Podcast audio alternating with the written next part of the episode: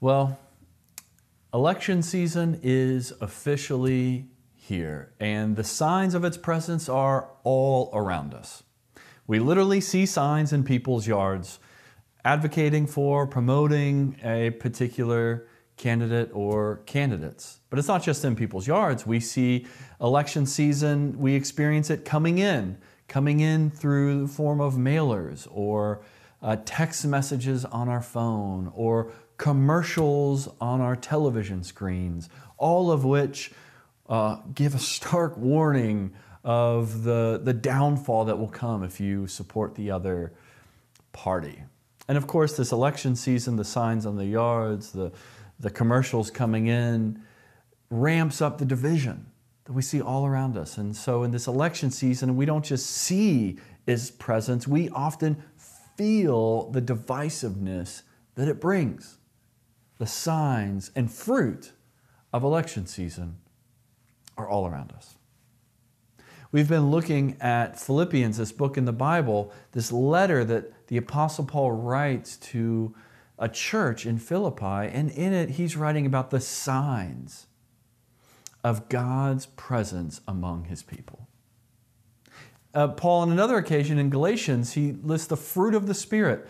The fruit of the Spirit, one of the signs, the fruit, the outworking of, of God's Spirit in our life is love, joy, peace, patience, kindness, gentleness, and, and self control. These are signs, evidences of God's work in our lives and in our community. And in Philippians, Paul's going to, to outline some signs of God's work, and he talks about joy. In a world of dominating sorrow and cynicism, Paul wants his, uh, uh, God's people to be marked by joy. He talks about unity we spent a few weeks looking specifically at unity in a world of division and divisiveness and power plays. Paul's saying, no, God's people, his church, need to be marked by unity and a common love and a shared vision for, for life. And here this morning, we're going to look at one of the markers of the church, one of the signs of God's presence among his people is, is peace. This genuine shalom that is anchored and rooted in God's presence. In the text that Pastor Jacob just read, he gets to the point of it here in verse 7. Paul's he's close to wrapping up this letter and he says in verse 7, "And the peace of God that surpasses all understanding will guard your hearts and minds in Christ Jesus." And then in verse 9 he says, "And what you have learned and received and heard and saw in me, do these things, and the God of peace will be with you.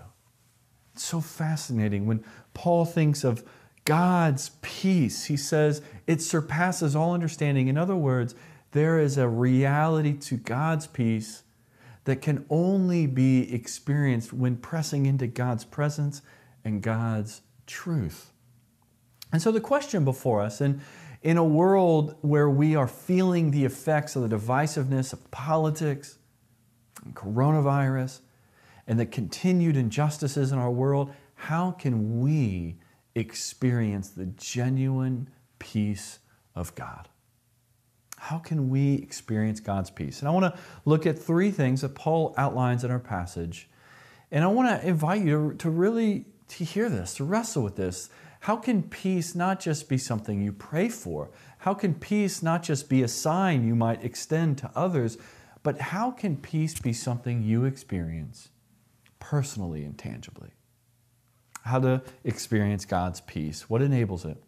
First, uh, what enables God's peace? It requires discerning and understanding that God's peace is not the absence of pain and struggle.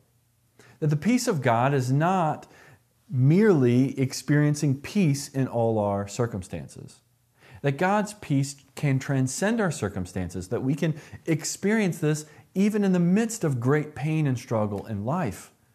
I'm reminded here that pain is real, and pain is at the core of the human experience. Now let's look at what Paul says in verse 4. Paul gets on this roll here. I, I love it. He says, Rejoice in the Lord always.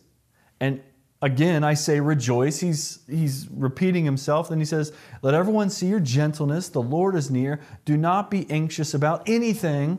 Right? You, you see the language here. Rejoice in the Lord always. Do not be anxious about anything. Paul's, he's just on a roll. But is this just like, are these just uh, platitudes?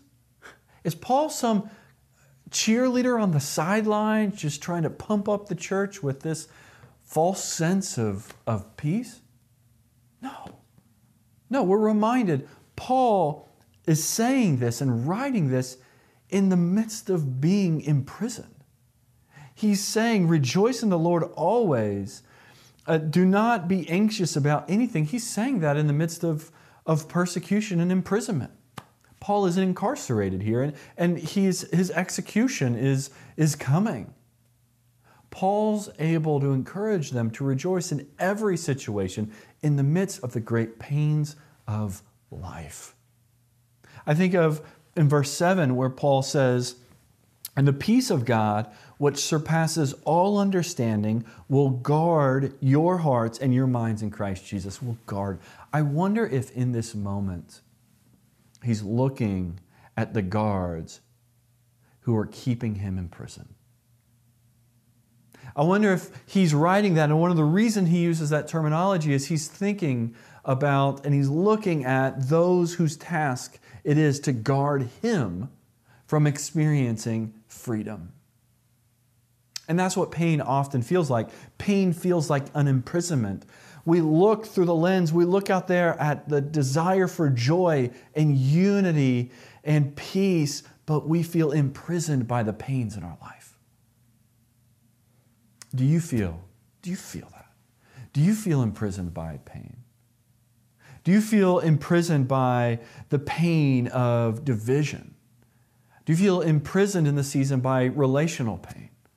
Again, we mentioned it's political season, and the effects, the fruit of political season is often animosity toward others.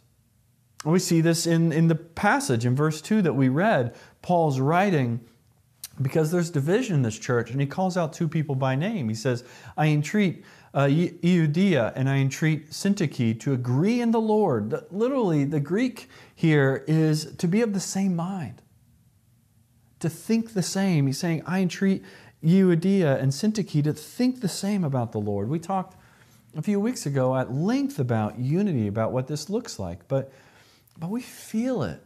We feel this when there's division. And, and this was of such degree that Paul heard about it. Paul would have received correspondence from the church in Philippi about this division between these two women, and he's writing it in his letter addressing this division. It's, it's serious. It's not just, you know, some minor issue, but when there's division, it hurts. Do you feel imprisoned by division and relational pain in your life? Paul goes on in verse 4, he says, Rejoice in the Lord always. Again, I say rejoice. And why is he writing this? Why does he say rejoice? It's because they're despairing. This, this way of reading Scripture, it's called mirror reading, where Paul, we're reminded he's writing a personal letter. He would have received a letter from this church and he's responding with this personal letter to them. And so we mirror read. That means we're reading in such a way, discerning from what Paul says that there was a problem, a situation. One of them, the, the reason he's saying rejoice is they're, they're depressed. Do you feel imprisoned by emotional struggle and depression? He goes on and he says, Let everyone see your gentleness. Again, mirror reading, reading. We see, why does he say that? Because they're prone to anger and potentially even violence. Let everyone see your gentleness. Yes, sometimes where we want to respond in anger and violence, but, but don't, don't let people see that. Don't be marked by that. Be gentle. Do you ever feel imprisoned by anger? Almost this, this uncontrollable emotion and, and struggle with the way things are. Do you ever feel that? Do you ever feel angry? And he, he goes on, he says, Do not be anxious about anything. Again, mirror reading. We're seeing here that they struggle with anxiety. They feared the lack of control of the events in their life. And Paul is writing these people. He's, he's saying, look, don't be, don't, don't be defined by depression and anger and anxiety. And the reason that Paul has to, to address these things is because he's, he's writing to people. He's writing to human beings. And, and every person, every human being lives in a world of pain and struggle. And you and I are no different. You and I are no different. If you can resonate with this, the, the struggle of, of relational pain and depression and anger and anxiety, if, if you can at all resonate with that, well, welcome to the human experience. You're, you are not alone. And, and one of the, for me personally, one of the reasons that I love Scripture one of the things that reasons that it speaks so powerfully to me and my story is because the Bible regularly from the beginning to the end speaks about the human struggle. It addresses pain and it often does it in very honest language. I think of the Psalms, and so many Psalms are Psalms of lament with a poet writing and crying out to God, asking if God even hears. Can you relate? As we consider the peace of God, we're reminded that this is not peace apart from a life often marked by very real pain. But Paul is saying this, he's going to encourage them because he doesn't want them to be defined by the pain. He wants them to be defined by the truth of God and the values of God. And this is the next thing what enables the peace of God? Aligning our mind with God's values. What enables experiencing God's peace is our thought life, that our thoughts are dominated and aligned with and integrated with God's thought life, God's values.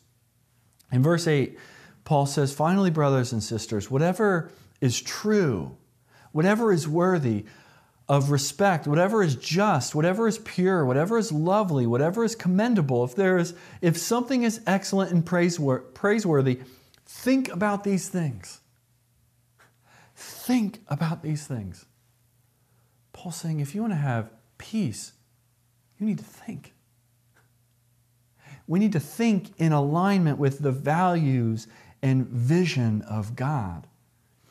Socrates, the great Greek philosopher, had the famous line, I'm sure you've heard it, but he said, The unexamined life is not worth living. And, and he gives, and he, he spoke those words, or those words were written about him speaking on his trial when he's, he's condemning the uh, youthful behavior of living by impulse. And Socrates says, No, we need to live an, an unexamined life. It's not worth it. And Paul, he agrees. For Paul, the unexamined, the unthoughtful life is not worth living. For Jesus, the same. The whole scripture, the Bible, is the story of how to live an unexamined life. Paul says if you want to experience God's peace, you need to think. And now, this, this is often in contrast with the approach of peace in our day and age. Often, if you read, if you go to self-help, the self-help aisle in the Barnes and Noble bookstore, or, or read these books, it, they, they, they talk about med- meditation. They talk about uh, p- experiencing this peace, but it's often emptying our mind of truth, of thought. We just get rid of, we, we overthink, and if we can just get rid of that and get clarity and peace of our mind, then we'll experience peace. And, and that's a sad thing. For Paul in the gospel, we're not emptying our mind of truth to experience peace, we're filling our mind with the truth of God. And the reason that our culture does this because when you take God out of the equation,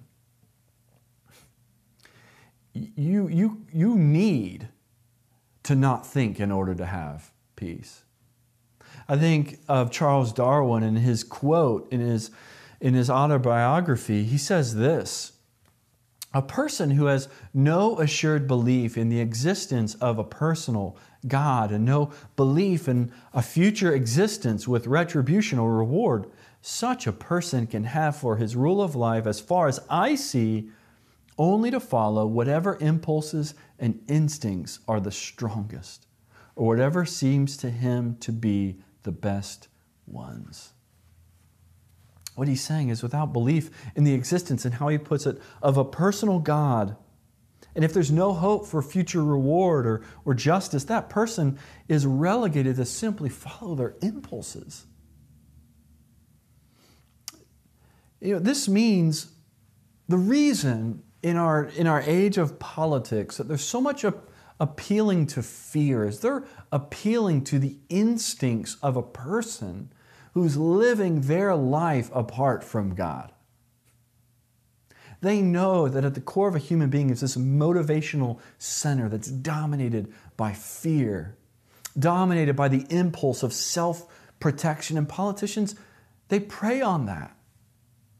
And many of our lives are dominated by those impulses, those instincts. And Paul, he's going to say, no, don't let your thought life be dominated by a framework that is godless. God's peace requires thinking out God's truths and aligning our mind with them. But then I think the next challenge is, you know, there's, there's many Christians in our world today that, that believe in God. They claim belief in God. They, they might believe in God conceptually, but they don't think out the implications of His values in their life. They might believe in God conceptually, but they do not apply those beliefs practically, even in their thought life. And this is why Paul, he's going to get very concrete here. Paul's saying, look, you need to think. If you want to experience God's peace, this is an absence of thought. This is a thought. But it's not just a thought, it's aligning our thoughts with God's thoughts, with God's values. And so let's look at, he, he lists these. And verse 8 says, Finally, brothers and sisters, whatever is true, whatever is true. This is not just, this is, this is truth broadly. One of God's values is truth.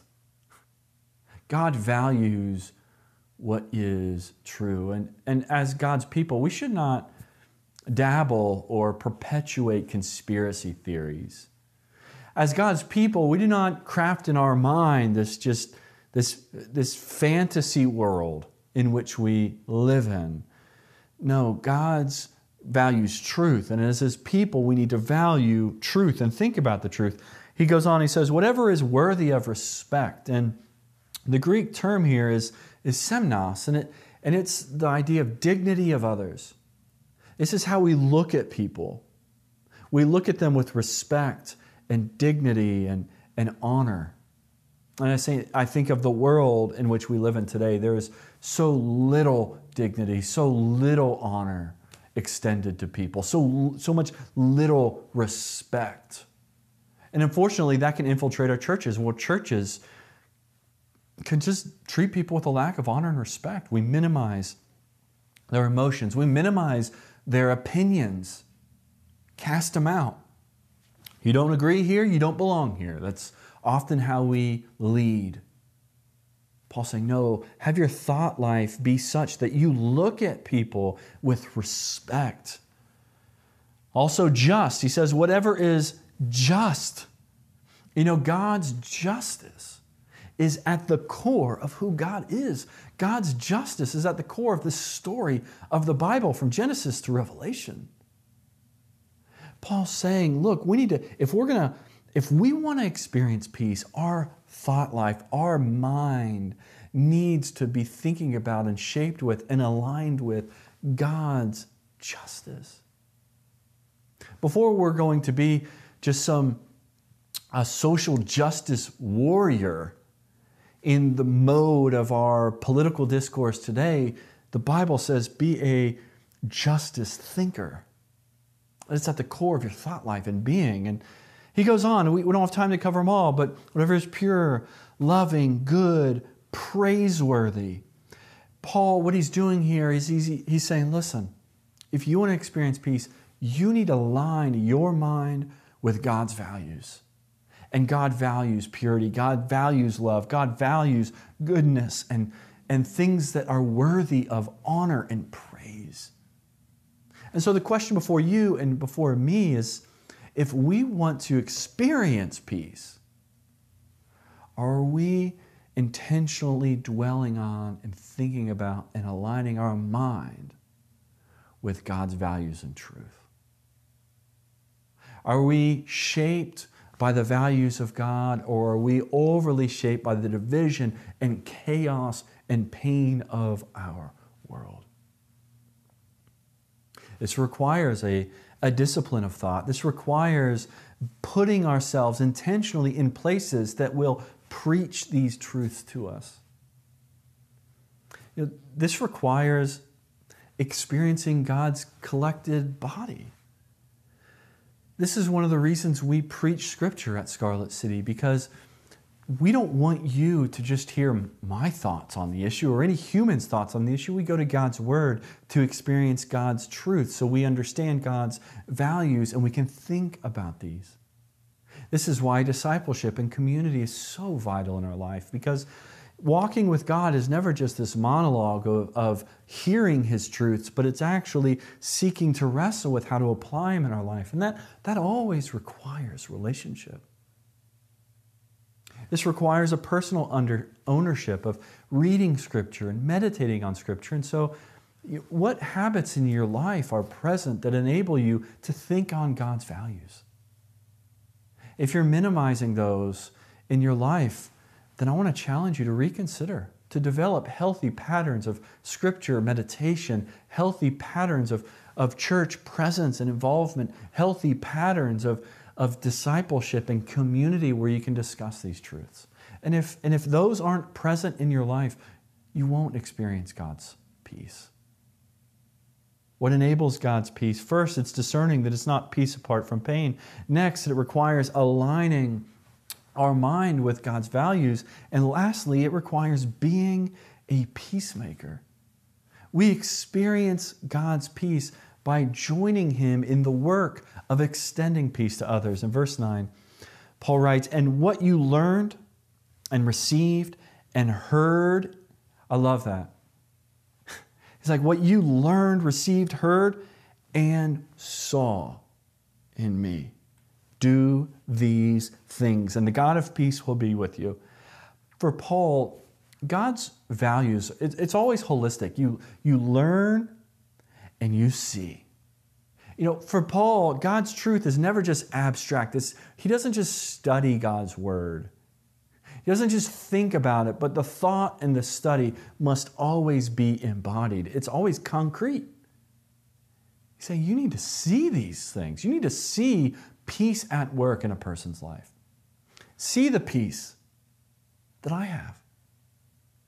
And again, as we look at Paul, we're reminded over and over he is writing from, prison.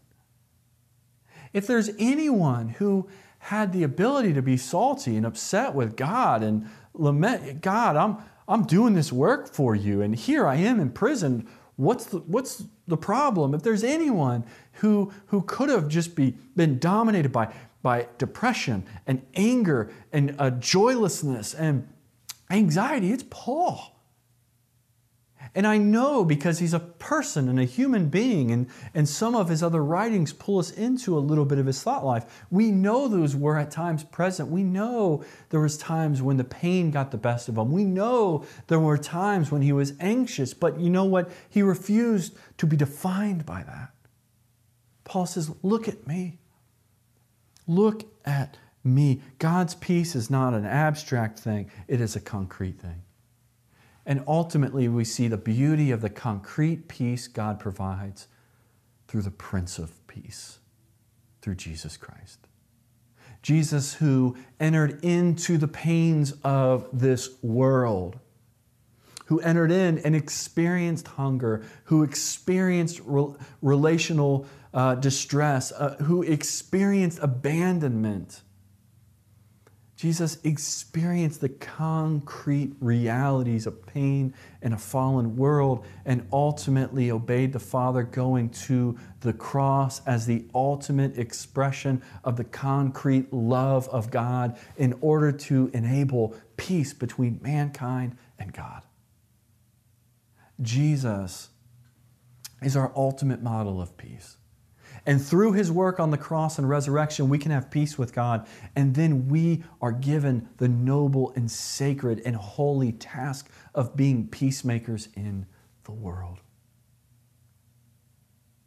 You know, I'm reminded in this season, this political season, and in a few weeks we're going to start a series called The Gospel in Politics where we tackle this head on. We, we cannot avoid it, church. But in this, in this season of the fruit of politics and the divide everywhere, God has entrusted us with the sacred work of showing another way. God invites us to experience His peace, a peace that's in the pain of life, a peace that's in alignment with His values and truths. But it's not just for us to experience. He is calling you and He's calling me be peacemakers in the world. Are we experiencing the peace of God? Are you experiencing the peace of God? Is there a value of God? Are there truths about of God that you're, that you're not aligning your mind with? And are you extending that peace to others? Let's pray. Lord, thank you for being a God of peace, for making peace through the work of your Son. May that gospel truth be our foundation. May that be the dominant story and model that shapes all of our life, including our emotional center. And may that truth compel us to be peacemakers in a divided world. Amen.